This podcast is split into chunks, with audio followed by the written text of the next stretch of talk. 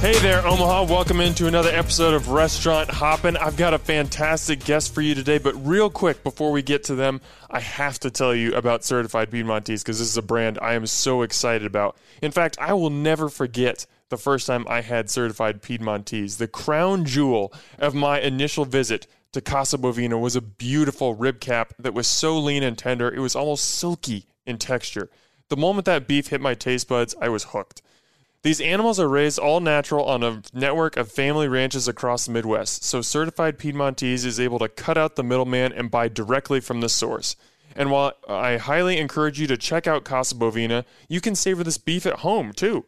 Whether you order off Piedmontese.com or by calling 1 800 414 3487, your purchase will be shipped directly to your front door. Plus, when you use my discount code HOPPEN, H O P P E N, you get 25% off your order. How can you beat that? So, what are you waiting for? Get some steaks, burgers, bacon, or other meats and experience the certified Piedmontese difference for yourself today. And now to my guest. Hey there, Omaha. Welcome into another episode of Restaurant Hoppen. I'm your host, Dan Hoppen, and today is a good day because we get to talk about pasta, which is one of my favorite things in the world. And we get to talk about it with a man that I truly believe is one of Omaha's best up and coming chefs, Omaha greater area now, I guess. But not only do we have Drew Statz here? We have his uber talented wife, Michelle, along with us as well. We are here to talk about their new restaurant, Semo Pasta and Wine, located in downtown Fremont. Guys, welcome to the show. Thank you so yeah, much for having thanks us. for having us. This is my pleasure. I had you were on the podcast a couple years ago, Drew. We were talking about off the mics, but so much has changed between now and then and and now we have Michelle, which automatically just makes this episode better than that one. So I, I can't wait to just get updated on everything that's going on in you guys' lives. And that starts with Semo, um, which opened in downtown Fremont May 24th. So as we're recording this, we're just a little bit more than a month old. I mean, this is still a very new concept, but it's firing on all cylinders. But for someone who hasn't visited yet, I kind of want to set expectations for what Semo is. Now, on your website, you define it as European inspired Nebraska cuisine. What does that mean to you? Uh, in simplest terms, it's like not necessarily Italian, not necessarily French. Um, you're going to see a lot of those influence, but really like I don't know foods you would find here with produce you would find from here. Uh, working with local farmers from here, and that's probably the easiest way to describe it. Yeah. So, just to define roles, Drew, you are the the head chef, and Michelle, you are sommelier and pastry chef, correct? Uh, pastry. I don't really have much of the wine. I know you have a wine background, but, yes, okay, yeah. you you let Jack handle most of that. Yeah. Okay, Yeah. okay, that makes sense.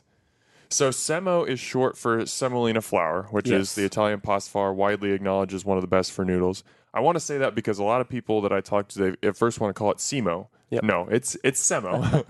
but knowing you, Drew, I know that you have a deep love for pasta, and while Semo's menu it has proteins, it has vegetables, it has some seafood and some other dishes. The main heart is right in the middle of that menu, and that is the pastas. Where the does pasta. where does your I mean, look at your hat right now, pasta punk.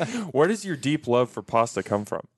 Um, crazy enough, that was my like go-to childhood meal was just boiling pasta, eating it with butter, and yeah, then as a broke young adult, that just kind of continued, and I'm like, all right, well, let's keep doing this. And then in culinary school, I made fresh pasta for the first time, and I was like upset at how easy it was, and that more people don't do it. Um, and then from there, it was just like learning shapes, learning folds, fillings, sauces, ragus, and then I just I fell in love with this whole big picture of it, the history of it, and never looked back. Michelle, do you share that pasta love? Um. Yes and no. I don't know. We have different um passions, I guess, when it comes to food. Um, and then that's kind of shown in the restaurant, I guess.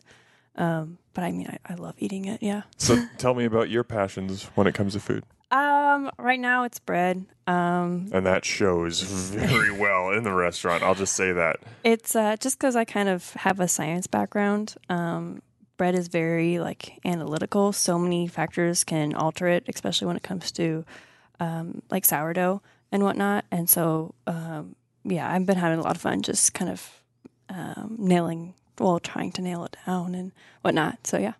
You're doing a very good job. Anyone who comes into Semo and doesn't get the bread and butter as one of your appetizers is making a mistake because that just that sourdough and that focaccia just absolutely excellent. Um, Drew, I want to get back to pasta a little bit because I'm fascinated in the process of pasta pairings because you talked about, you know, there are so many different noodles Absolutely. out there, but specific noodles pair better with different sauces, with different proteins. Like wider noodles traditionally are paired with like heartier sauces or proteins, whereas thinner noodles might be, you know, more of an Alfredo or a creamier sauce. That's why fettuccine Alfredo is, you know, such a popular pairing what what is like the the science behind pairing noodles and the accompaniment? That's a great question. Um, and from what from what I've read, in Italy, the pasta always comes first. The pasta is more important. The sauce is kind of an afterthought. And in America, that's kind of very different.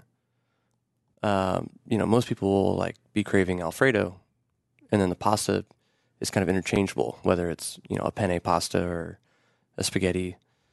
And in Italy, no, they're like, we're gonna have pappardelle tonight, and then we'll figure out what we're gonna put with it. And really, though, so that's how we that's how we kind of build the menu. We make a pasta shape. I usually eat it with butter, and then I decide from there, like, okay, what do we want to put with this? and I don't know, butter for me is the easiest vessel because then you can taste like you can taste texture. You can see where each fold or each kind of little nook holds sauce different. And yeah, do you want something that's going to be thinner? Do you want something thick and heavy? You know, is it is it going to hold too much sauce? So that's I don't know. We just kind of reverse engineer it. That's really cool. And a great example of that, and I apologize if I butcher this, but I'd never seen this noodle before. First, you had it on your Instagram, and then when, when you came into your restaurant, is it radiatori? Radiatori. Radiatori. it's this small noodle for those watching, about that big, maybe an inch tall, maybe a little bit less, but it's just got like all these ridges and corkscrews in it. Yeah. It's it's a visually just arresting noodle. But I'd never seen it before. I'm sure that you've been familiar with it, but like there are thousands of different noodle types out there. Like h- how how do you how do you do research and find the find these different things? Uh, funny enough, I've never had it. Really? I, I had never had it. Where'd you see it then? Um, a restaurant that I staged at in Chicago had it, and they had it on their Instagram after I was already gone, and I was like, "Oh, what a cool shape! I bet that eats incredibly." And I've been thinking about it for probably five years. And then, yeah, when it came time to buy the machine, you get to pick your dies, your pasta dies, and I was like, "Okay, what dies do I want? Do I want to go with kind of the safer? Do I get a spaghetti? Do I get a?" And I was like, "No, I want to get things no one's ever seen or heard of. And that's where we landed on that one. And I finally had a chance to. No one could tell me no. when it's your restaurant, yeah, you get the final say on that. right? Yeah, and that, and I love it. Uh, we've tweaked it. We've tweaked the ragu a little bit that goes with it since we started, but other than that, no, it. We fell in love with it, and we don't want to change it. What tweaks have you made? Ooh, um, basically just using kind of higher, higher fat content ground pork, um, better quality tomatoes. We were using a very approachable uh, canned tomato at first, San Marzano tomato, but it just wasn't doing it for me, and we just I don't know, tweaked it.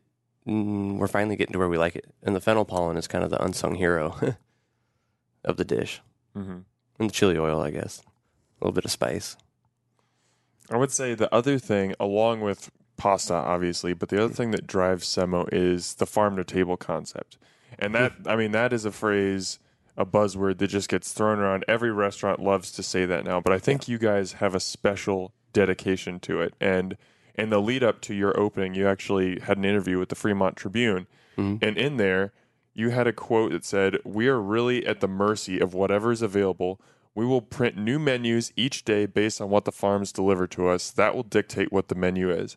So I'd love to hear from both of you. Like, what does that look like in reality? Are people just bringing stuff to your door? Are you going out to the farmers market and you're just getting inspired by whatever's available? Like, what what does that look like? Uh, it's it's all of it. I mean, we met with Gordon from Grandview Farms, and he lives two miles from the restaurant, and he grows probably fifty percent of our produce. And yeah, he just sends me a text on Sunday and says, "This is what I have. You know, maybe in a week I'll have this. If we get rain, if we don't, I don't know."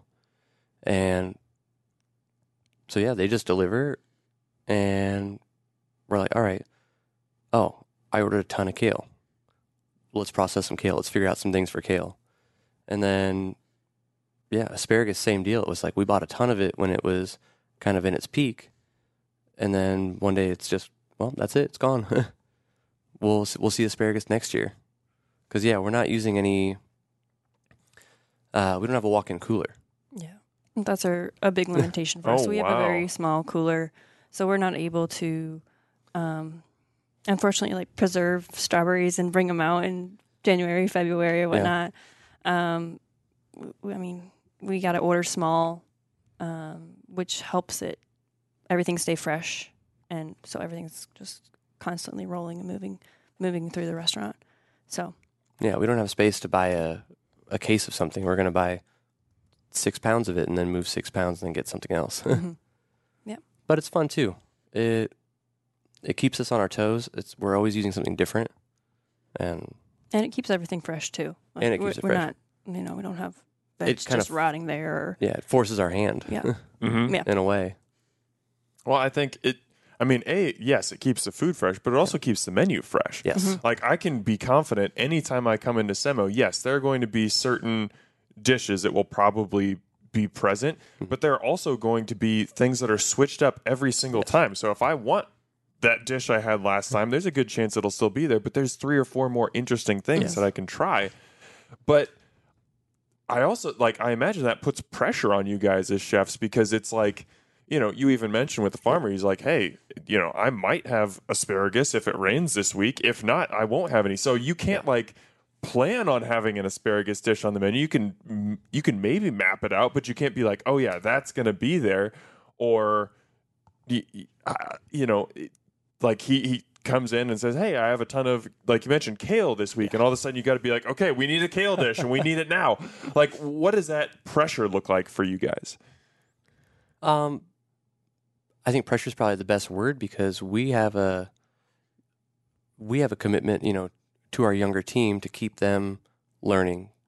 And when you have, and I use kale for example because I ordered some uh, from a farmer, and then another gal when she was delivering, she was like, "Hey, I have all of this, and the bugs are going to eat it, so I just picked it, and it's a gift." Oh wow. And now all of a sudden, very generous, but I have a 50 inch cooler that's half full of kale. so now it's like, let's get creative. Let's make sauces. Let's make pesto. Let's make, let's try to stain a pasta dough with it. Let's do everything. More than just, you know, all right, we're going to run a kale salad till it's gone. Because we have a commitment to our farmers also to not waste anything. You know, we don't want to throw anything away. We don't want anything to spoil. Um, it's a waste of their time and well, and our money. So yeah, that there's there's the pressure. How do we use everything respectfully? How do we make this? How does everybody win in this? Other than kale, what's an example of that? Um, carrots. So when you buy carrots, they come with carrot tops, and I would argue you yield two to one the amount of carrot tops as you do actual carrots. Really? hmm Wow. Yeah, I mean a carrot's going to be six inches long, and the carrot tops are going to be a foot and a half. Okay. So, so we're making salsa verde out of it. We're garnishing plates with it. Um, yeah, treating it like someone might treat a microgreen. Because I also I I really enjoy the carrot tops. I think they're delicious. The flowers too. If they ever go to seed, the carrot flowers are one of my favorites. So what inspires you guys? If you ha- if all of a sudden you you come in and you've got just a, a boatload of carrot tops. Yeah. w- How, how do you I mean, d- does your mind just immediately start thinking like, "Hey, salsa verde," or we could garnish this plate with it, or like, how do you get inspired by? I have all this product. What do I do with it now? Where, where does that inspiration come from? Um, a lot of it for me is previous restaurants, just like techniques I've learned along the way. Um, when I when I started at a restaurant in Dundee, it was like they were making carrot tops into ravioli, and they were making this like green ravioli dough, Whoa. and it was I was blown. I've never seen anything like it. And then the process for it, right? Blanching them, uh, straining all the excess water out, and making this kind of super bright green carrot puree, carrot top puree. It's like, okay, what if I could mount that into a sauce like a pesto? What if I could replace, you know, something common with something uncommon? And then, yeah, that's where it goes from there. And then different techniques from, we read a lot of books. Yeah. We read a lot of books. And anytime we can see a new technique, we're like, oh, we should try that. Oh, they use parsley. Maybe we use carrot top. Or they use something else. Maybe we find something to, you know, mix this in with. And I think books are probably the biggest tool we have. Uh, every restaurant and every chef Hmm. says that they want to provide great hospitality, but there are some that go above and beyond, and that is something that I definitely remember from your time working at Dante, and it is extended over to Semo now, Drew. That there is this attention to each guest that is not like it's not another ticket, Yeah. it's not another number, it's not another hey we're gonna make $150 off that table at the end of the night. It's we genuinely want these people to have a good time and enjoy their meal. Where does that desire and that just heart of hospitality come from in you two? I think honestly, it's us going to Chicago to eat at some of those restaurants is what really like. Oh, this is what going out to eat is like. This is just it was unlike anything we had before when we went to go to Chicago Yeah. to eat. Um, In what way? Like what stood out? oh, we went to a restaurant um, and i made the reservation that yeah that we were coming and we had both just like both started um, very young in our career i was just started running Ovely. michelle had just started running dario's and yeah we just put the reservation notes in that we were from omaha and we work in restaurants they like googled us and found out so when we arrive at this restaurant they look at Michelle and they said, Chef, we have your table ready for you. Oh my god. Blown away. I've never seen anything like it.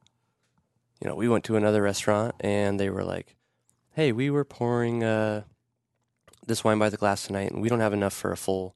Would you two like just a sample of it? And it was it was a cool thing. We'd never felt anything like it. Yeah.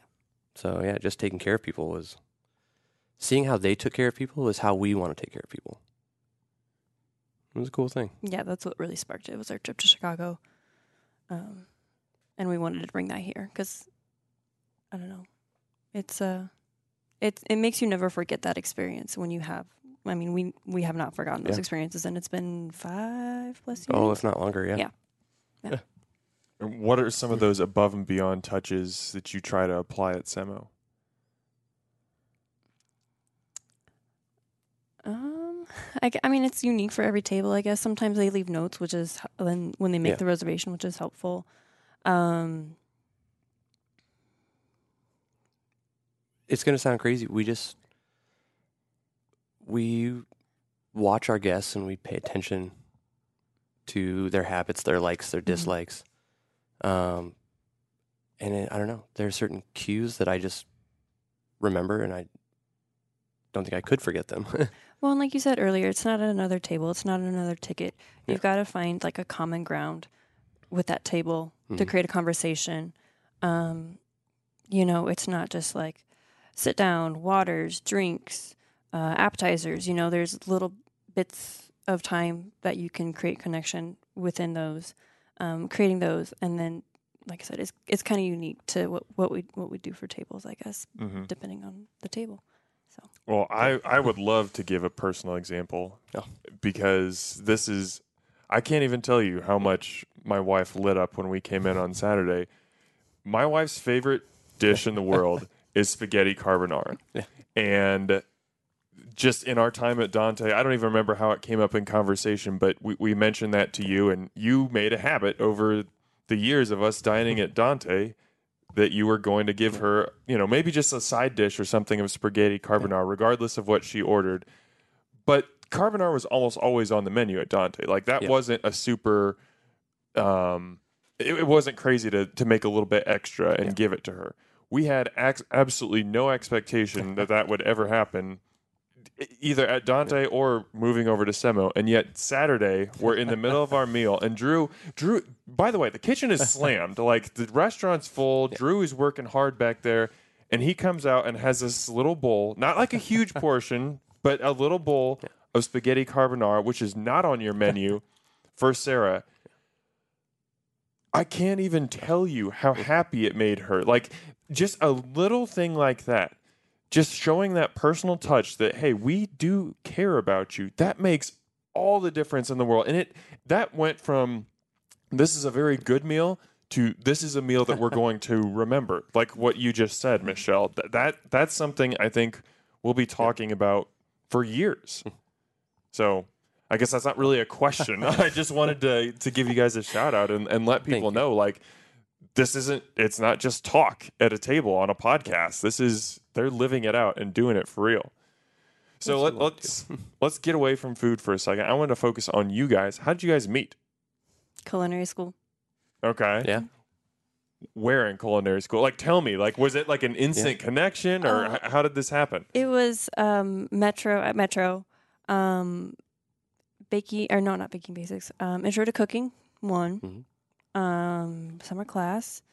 I was still going to UNL, so I have a degree from UNL. In culinary science, correct? hmm Yes. Yep. And uh, I took a summer class there at Metro where we met, and he happened to take two. Um, and then you were going to leave to go to New York to cook. Yeah. And he left, but we still kept talking. Um, and then you came back. And yeah. Just kind of started up from there. Yeah. It was fun. We were in class, and everyone was kind of finishing up their projects. And I saw her yelling at some kids about not helping with the dishes, and I was like, "Oh, she's the one." She wasn't gonna say it. I'll put her on the spot. And I was like, "She's the one." That and your team stole all the pulled pork for the Cuban Oh, yeah. sandwiches that one time. Didn't leave any for the rest of us. yeah, she was just. I don't know. Well, it ended up being her and I doing dishes probably every day, and we just talked, and then, yeah, it had this weird thing where like, well, you came to the restaurant I was working at tw- once or twice, hmm and it was like the only friend from school that was like, "Oh, you're you're in a restaurant. You want to be in a real restaurant, not a, you know, you're not trying to run an Olive Garden or something." Not to discredit, it's probably a better way to word that, but yeah, she, no, that that makes sense. she came out to support what we were trying to do, um, you know, just as young cooks, and and then yeah, I moved to New York. We talked. We ended up talking every night while I was in New York, and then I I don't know. It was, just became obvious my time there was done, and I came back to Omaha, and we had a pretty good time after that. And now you've been married for how many years? Four years? Four years. And you have two of the most adorable children. Shout out to Harry and Ellie. And listeners, if you want to see what loving parents look like, follow these two on Instagram because they are constantly posting videos and photos of their kids just doing adorable things, cooking, taking walks. It- It's it's been really fun to watch. I I almost feel like I've like I've watched Harry grow up from afar, which seems crazy and honestly kind of creepy to say that, but like It's how it goes. yeah it's it's a lot of fun so i, I love that you guys share your personal lives uh, on social media too because that kind of brings the restaurant to life more as well Yeah. Hey there, listeners. We'll get back to my guest in a minute, but I got to remind you one more time about certified Piedmontese. Anyone who listens to this podcast or follows me on social media knows that I enjoy my fair share of decadent meals and delicious desserts. And that's why it's really important to me to eat really clean between big meals. And that is one of the main reasons I love certified Piedmontese. Piedmontese cattle have extra muscle mass, which allows them to maintain a rich tenderness without much fatty marbling. In fact, ounce for ounce, certified Piedmontese beef has fewer calories and more protein than salmon. Don't believe that healthy food can taste this good? Just try it. When you order off certifiedpiedmontese.com, use the promo code HOPPEN, that's my last name, H O P P E N, for 25% off your order. You will taste the difference for yourself. If you are looking for steak, roasts, tenderloins, bacon, and more, check out certifiedpiedmontese.com and experience the certified Piedmontese difference today. And now, back to my guest. So we, we talked a little bit about you guys' previous experiences, and we don't need to go into all the other restaurants that that you worked at. But you know, you were w- working at different restaurants at different times. But was there always a goal in your mind, whether it was one of you or both of you having the shared vision of opening your own place someday? Yeah. Yep. I mean, Yeah, that was always the goal.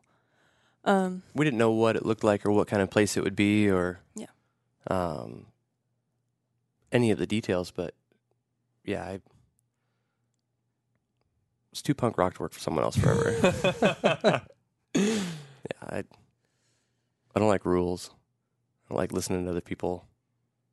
Which I guess I still have a boss, but but no, it was like I knew I knew someday that we would do it for us. Yeah. And you said you didn't know what that looked like originally. At what point did it start to become a little bit more clear? Oh, I still don't know if it's clear. no, uh, go ahead. I mean, just our experiences, whether the places we've worked in the past or places we've gone to eat. Sure. Um, we've kind of picked things that we like from all those places, and um, obviously, it's got to work. it's got to make sense. It's got to make money. Um, yeah, and then it's kind of all. I, it's going to be ever evolving for sure. I think so. Yeah.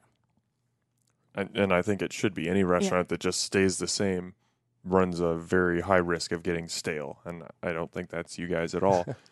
now, Drew, I mean, you know, we talked about you were the executive chef at Dante. That is, in my opinion, one of Omaha's best restaurants. It's been around for close to 15 years now, Yeah. so it has all kinds of stability. Like, that's a very good position to be in.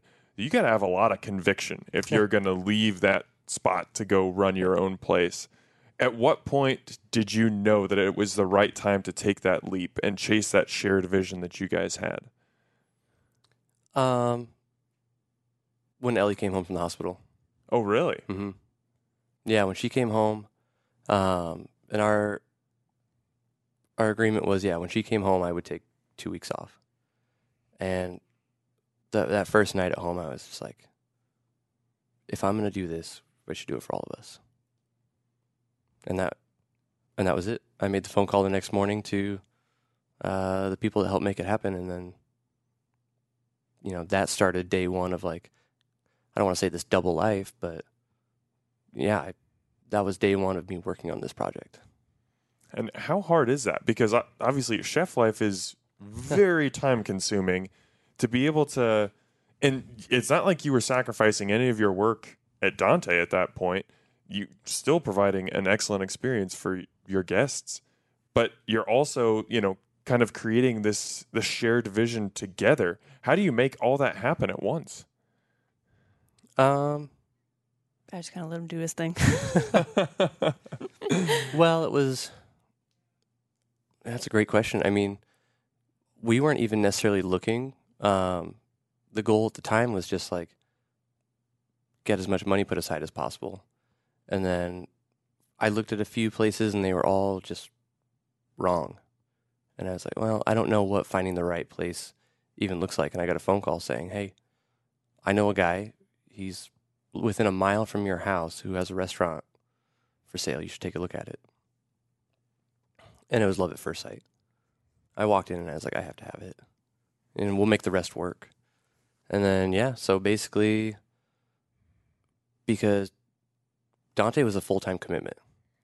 Um, there are so many moving parts, and they're so ambitious as far as what restaurant goals really look like um, that there isn't time to not work on that. So yeah, basically Mondays, and then in any bit of downtime I had was just all focused on the project. You know, I didn't go to birthday parties, I didn't go to weddings. It was like every every time I wasn't at work, we were working on this. I want to back up a little bit. You, Please. You said when you got in or when you toured this space that you Mhm. guys are currently in, it was love at first sight. Yeah. And that's a common refrain that I hear from restaurant tours is that they'll go and they'll tour other places and it just doesn't feel right. Yeah. But when they find the spot, even if it's an old restaurant that's dilapidated and it's got Yes. mold and slime everywhere, or maybe it's just a completely empty place where there's nothing in it at all, but they just know somehow. How did you guys know? I think it's kind of like buying a house. You know, you've got boxes you want to check, and we had boxes that we wanted to have checked. We really wanted a not not too big, a, a some somewhat smaller um, spot, um, something with character, um, and then having an open kitchen Yeah. was kind of a, a box for us that we wanted checked, um, and in Fremont. To you guys, what is the value of the open kitchen? It's just fun to see guests. I mean, to actually s- see them, you know, enjoy your food, um, and then there's kind of an honesty too that the guests are seeing their food being made. my I mean, because I I work either the grill or pasta every night, and from those stations, I can see the front door and I see every single person that walks in, and I can wave at every single person that walks in, and that's it for me. Like, you know, everyone goes to work and works hard for their money, and they're choosing to give it to us. Like, I want to see who those people are. So many kitchens, you're kind of like tucked away in a dungeon and you never even meet the people that are eating your food. And this now I see every, I see every single table. And it's a cool thing. Mm-hmm. That's really cool to hear that. I'll just say, from a diner's perspective, it's really cool too. I mean, especially as someone who loves food and is a nerd like me, to like to watch my food being created, like that's a joy. Like if I if I get up and you know go to the bathroom or something, walk down that hallway, I'm Yeah. five six feet from my food being created. I can see it being plated and watch you know how certain elements are put together. It's it's a lot of fun. We have a lot of people that will just kind of come to the ed- edge of the kitchen and just stand and watch and we love it. You know, it's a chance to say hi, it's a chance to like well, it's another thing that kind of holds us accountable too. We can't do anything greasy um, because we are always being watched. You know, if what's a better way to say that? I don't know. It just reinforces it. You know, like I think a lot of places want to keep their restaurant clean. I mean, We have to. people can see if we're being dirty, mm-hmm. so we don't allow anyone to be dirty, Mm-hmm. and that's. But it's cool. It's it's fun that people can just yeah peek over the ledge and say hi. Now, you guys have both managed restaurants and, and been pretty high up in authority at restaurants, but Hmm. now you're at the top. Like this, everything like about this place is yours, and you get to do what you want with it. What what is that like?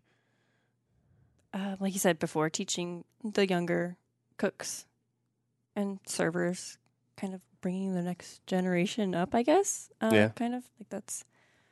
Uh, that's kind of what it means to me, because I feel like COVID kind of took a lot of people from away from the industry. A lot of experienced, awesome people that worked in the industry, and now there's this um, hole, I guess, that needs filled, and it's kind of our job to train them right and not be greasy cooks and that sort of thing. Yeah. Well, on my side of it was like, maybe I'll see something and get inspired by it, and I'll say, "Oh, I want to bring in this."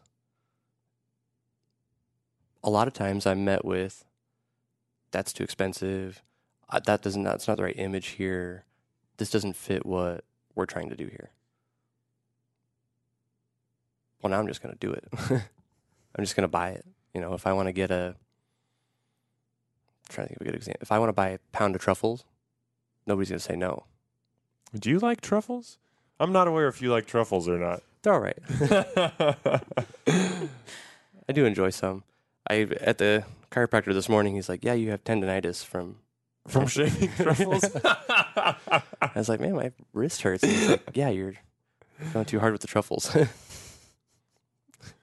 Michelle, what is it? What is that feeling like? You mentioned bringing up the next generation and and teaching um, these young cooks what it's like. What is what is it like for you guys when you see something click for them, especially the young ones who are maybe working in a kitchen for the first time to see like that light bulb go on, whether it's them getting a technique, whether they are putting like a flavor combination together for the first time, whether they're making a suggestion that you're just like, oh, I hadn't thought of that. Thank you for Yeah. suggesting it. What's it like for that for you guys to see that light bulb go on for them? That's you because I'm baking the bread during the morning and he's there at night cooking with them. So um, the best analogy I can give, it's like in the spring when you have your little tray of seeds and you start them, and you watch them every day, and one day one pops, and it's all the excitement right there. All the focus is right there. And then as the rest of them come up too, now you have this beautiful garden starting. And that's that's how I think the kitchen feels. Uh, I know part of the reason that you guys wanted to open a restaurant in Fremont is obviously proximity. Like you said, it's a mile from your house. Yeah. That's super convenient, easy to get down there, easy to, you know, have a family. That's awesome.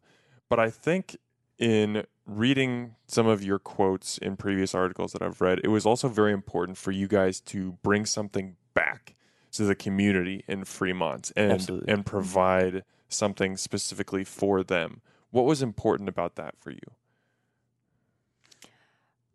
Well, Fremont has a lot of fast food and a lot of great Mexican restaurants. Those are the two things that Fremont has. Um, but they don't really have a nice place to go out to eat. You know, if you're celebrating something special or um, just like a good, everyone says there needs to be a good steakhouse. Well, we don't. We're not a steakhouse, but we do try to always have a steak Yeah. or two in the menu. Um, just because Fremont doesn't have that, and Yeah, for me, it was like,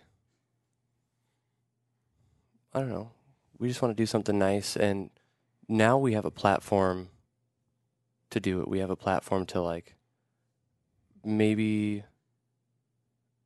a lot of restaurant models are kind of built on you pay servers two bucks an hour and they live on tips, and you pay kitchen staff minimum wage and you just cycle through them.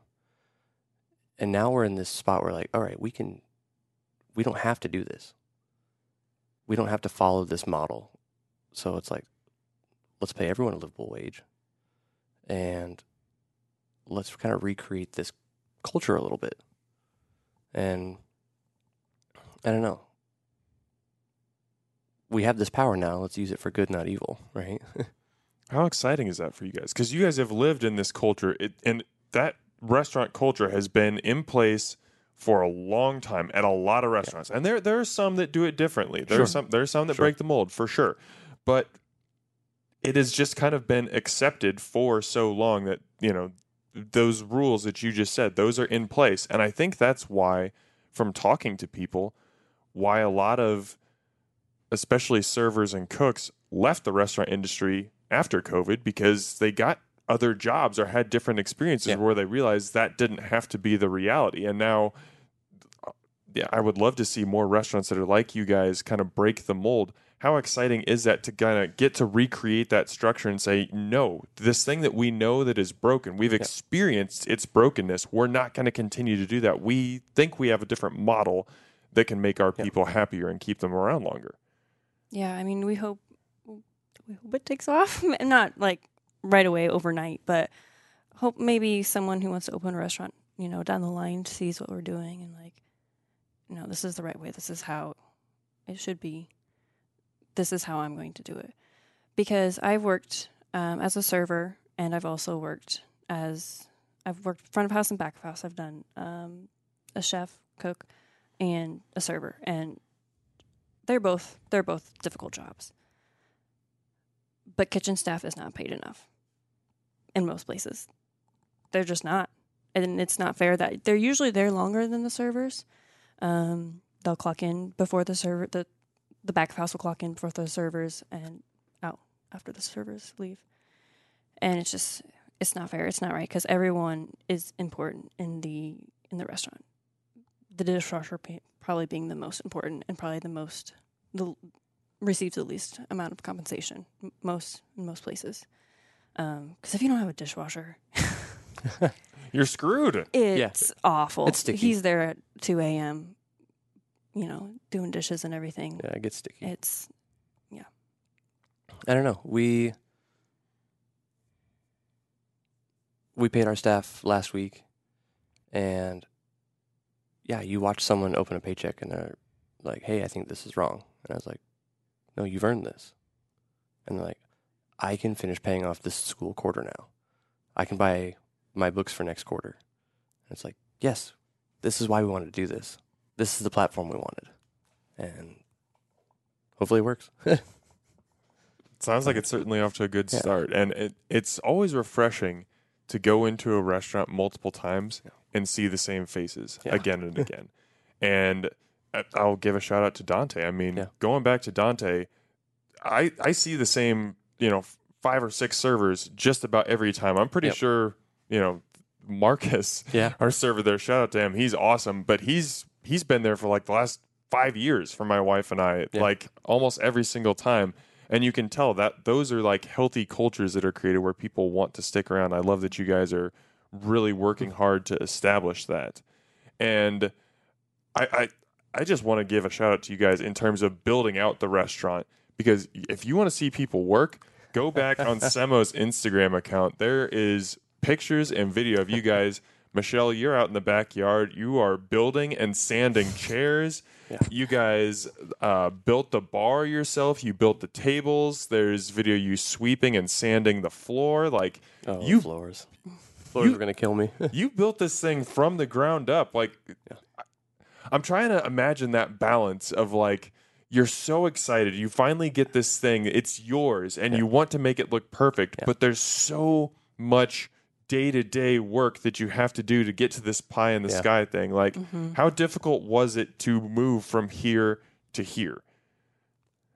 I mean, I we were really um, ecstatic, probably about ninety percent of the way, and then that last ten, it was just like, oh come on, we just want to be We just want to be open. We just want to be open. But I mean, we had we had help. We had um, he's their general manager, Jack Choquette, helped out a lot. You Yeah. and him did the floors.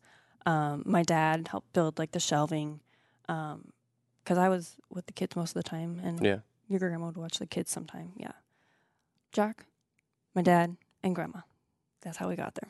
Honestly, like, I mean, Jack was there with me, twelve hours a day, literally stripping grime off the floors, Oh my refinishing them. gosh. and he's i mean a little more construction savvy than me also so i'm like racking my brain on what's the best way to do this and he's just like no we're just going to do it we did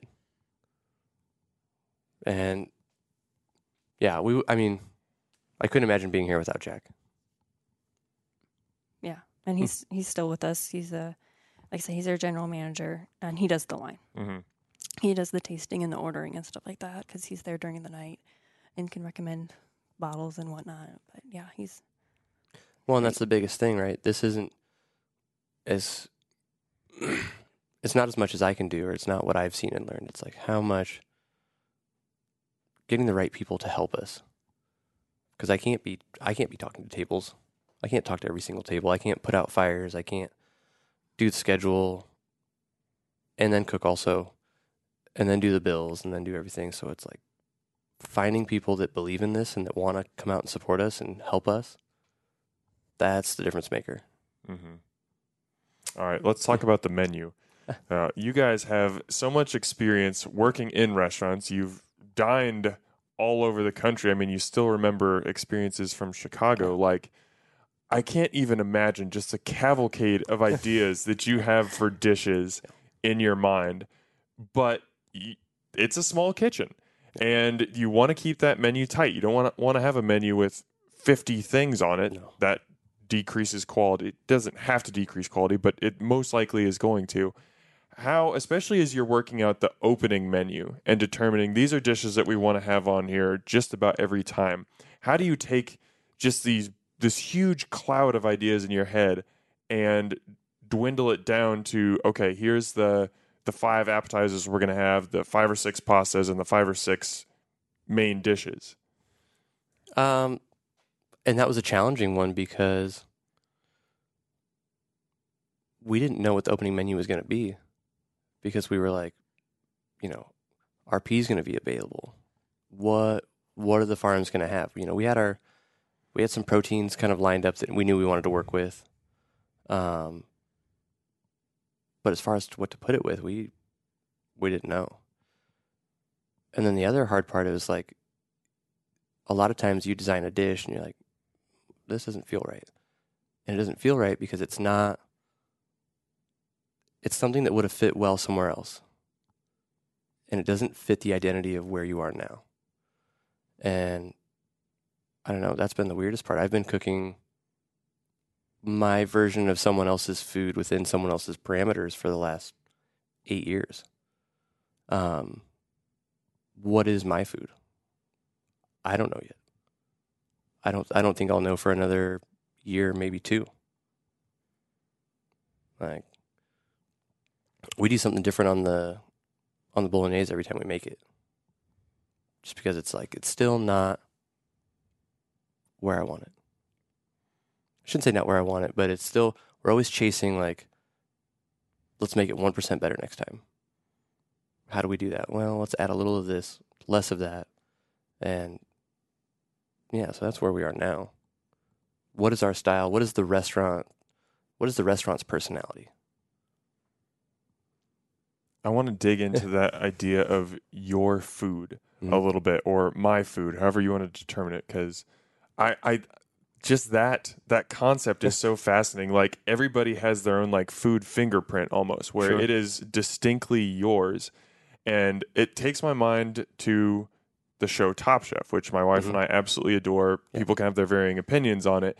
But one of the things that I like so much about that show is so often when the contestants get critiqued, it's when they try and go outside of their lines too much, outside the yeah. things that they're comfortable with. And at the judges' table, Tom Colicchio, the famous yeah. chef, goes, "Cook your food, yeah, cook your fingerprint." Basically, so like, w- what is what is that concept? What is it when you say I don't know what my food is yet. What are you searching for? That is We're getting into like an that is a great question. question here. Um, I don't know because I look at like what what we want our food to have, and it's always ingredients first. Um, a dish will never be better than its ingredients,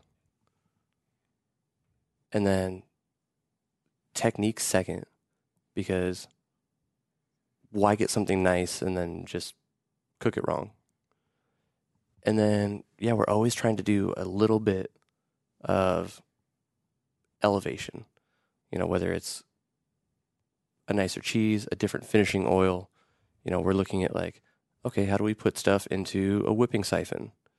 How do we how do we freeze something or give it a different texture? And like how do we how do we elevate? Because at some point, it's not enough to just cook good food. I read the other day it said, uh, the enemy of the best is good. Mm, hmm And I like that because I was at a point where, like, things were becoming good and they weren't their best. But we just told ourselves we were too busy to, you know, really focus in on something to make it the best. And now now that we've re you know kind of re-geared it, it's like okay, this has to be the best. You know, Michelle with the breads, she's doing different techniques on the bread every day, chasing. You know, making it better every day. We used to make a what a kind of a thinner focaccia, and now yeah.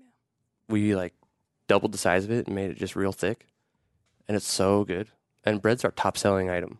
And now we put like a little finishing salt on top and yep. and add some extra flavor rather than just plain salt and yeah. So that's that's just been it. Like we're eating it every day, tweaking it every day, trying to improve it every day. And I think, yeah, then I think it'll be. Then we'll find out what it really is to be ours. Tell me about that bread chase, Michelle.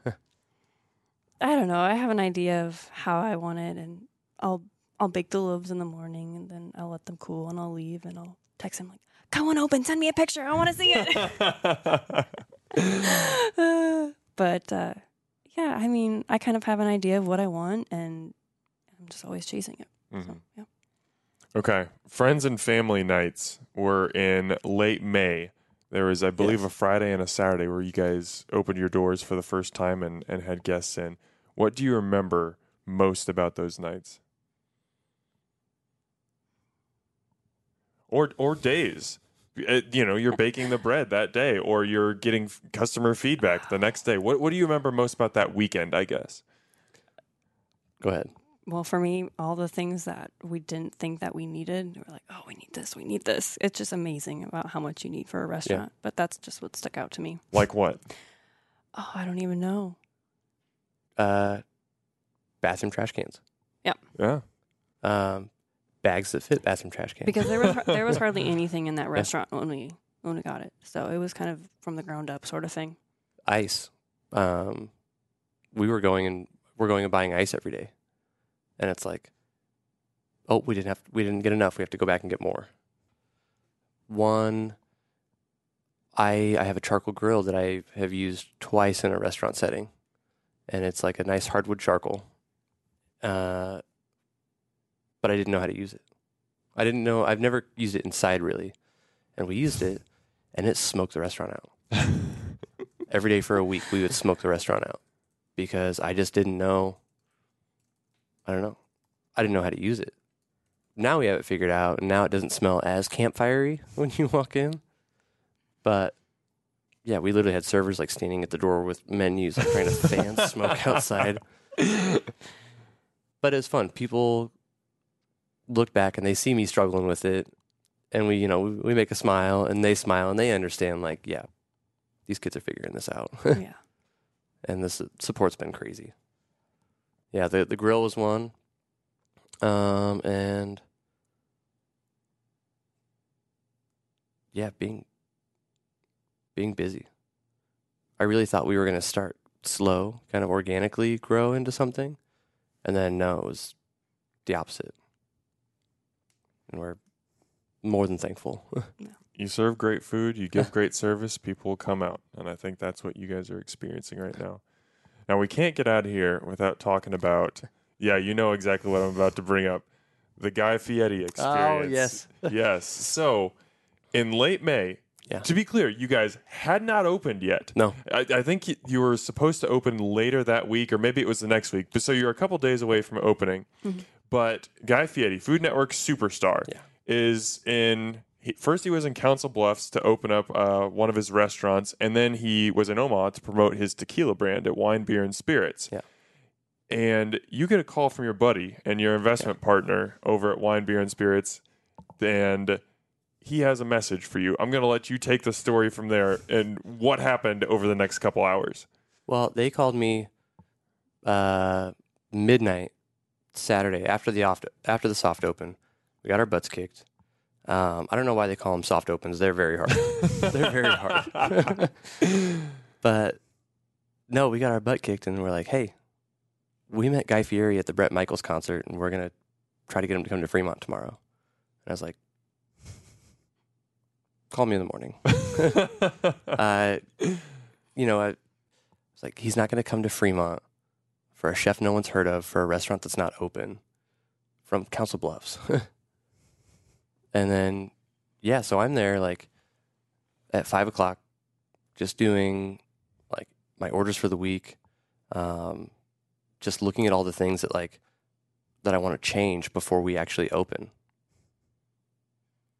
And like get buying trash cans for the bathroom. literally like buying trash cans, like like just refiguring the whole the whole restaurant. Right, you know, trying to fix all the things that we saw from the soft open. Right. And right in the middle of this, I get the call like, "We're coming with Guy Fieri. and he wants you to have a TV there. and so There's I call Michelle. game going on. Yeah. I'm like, uh, so I need you here. It's only me and you tonight. And can you take the TV off the wall and bring it to the restaurant? Oh my gosh. and she did. And I mean, he walks through the front door and he's literally like a superstar. There's like doves flying behind him. There's like rays of light coming in. Like he is a superstar. And he walks in and you know, he's like, you know, chef, thank you for having us. Um, cool space you have. And then he just starts walking over to the coolers and like pulling stuff out and thumbing through stuff and I'm just like, What are you doing? like do whatever, you're Guy Fieri. Um and then yeah, we just cooked for him. Him and yeah, probably 10 people in his group. And then, yeah, right at the end of it, I walk out and we're, you know, talking to him and he's, he just starts talking like the chef language. You know, he's, all right, so how many covers are you trying to do? All right, you got this space. How many nights are you open? What's your social media presence? He's like, I think he saw that he had a short window and he's like, I'm going to give him, I'm going to give this kid whatever I can in the short window I have. And then, yeah, he signed a plate, took a picture out front. I, I tried to hit the pose with him. I always, Jack and I always do this pose. I tried to hit the pose and he was like, no, He wasn't having it. He wasn't having it. Really? no, which is good, which is good because it, it would have been too much if he did it. but yeah, and then from there it was like my phone didn't stop ringing. Like Omaha food lovers found out about it, they blew it up, um, and then the World Herald calls me, the Fremont paper calls me, the Lincoln paper calls me, and all of a sudden like okay, we're gonna be busy, and then I turned on reservations online, and we were sold out every night, like over the moon, blown away by how much traction it got, how much support it got. I want to go back to the moment when you, when you get the call because as we've talked about, you guys have a menu that's constantly changing based off what's fresh, what's available. So it's not like, oh hey, Guy Fieri's coming in perfect. I'll Yeah. cook him, you know, my best three dishes or whatever. These are best Right. sellers. You didn't even know what your best sellers are at that point because you No. you didn't have any sellers. You weren't open yet. How in like basically, I think it was like an hour's time or or something along those timelines. How did you come up with a menu? Because I can only imagine the pressure of this. I mean, this is Guy Fieri. You want to Yeah. serve him a great meal. This guy's had tens of thousands of meals Yes. throughout the country, and you want to stand out in some way, or at least not stand out in a bad way. How did you come up with that menu on the fly? Oh, I mean that's that's restaurants. We're always trying to hit the curve. And I yeah, I looked in the cooler and I was like, well, I know I'm gonna make him pasta. And I know I'm gonna be rolling pasta when he walks in. It was like something I was like, I'll time everything to where if we're doing a pasta place, uh, you know, it, it's something to be seen actually making the pasta right there.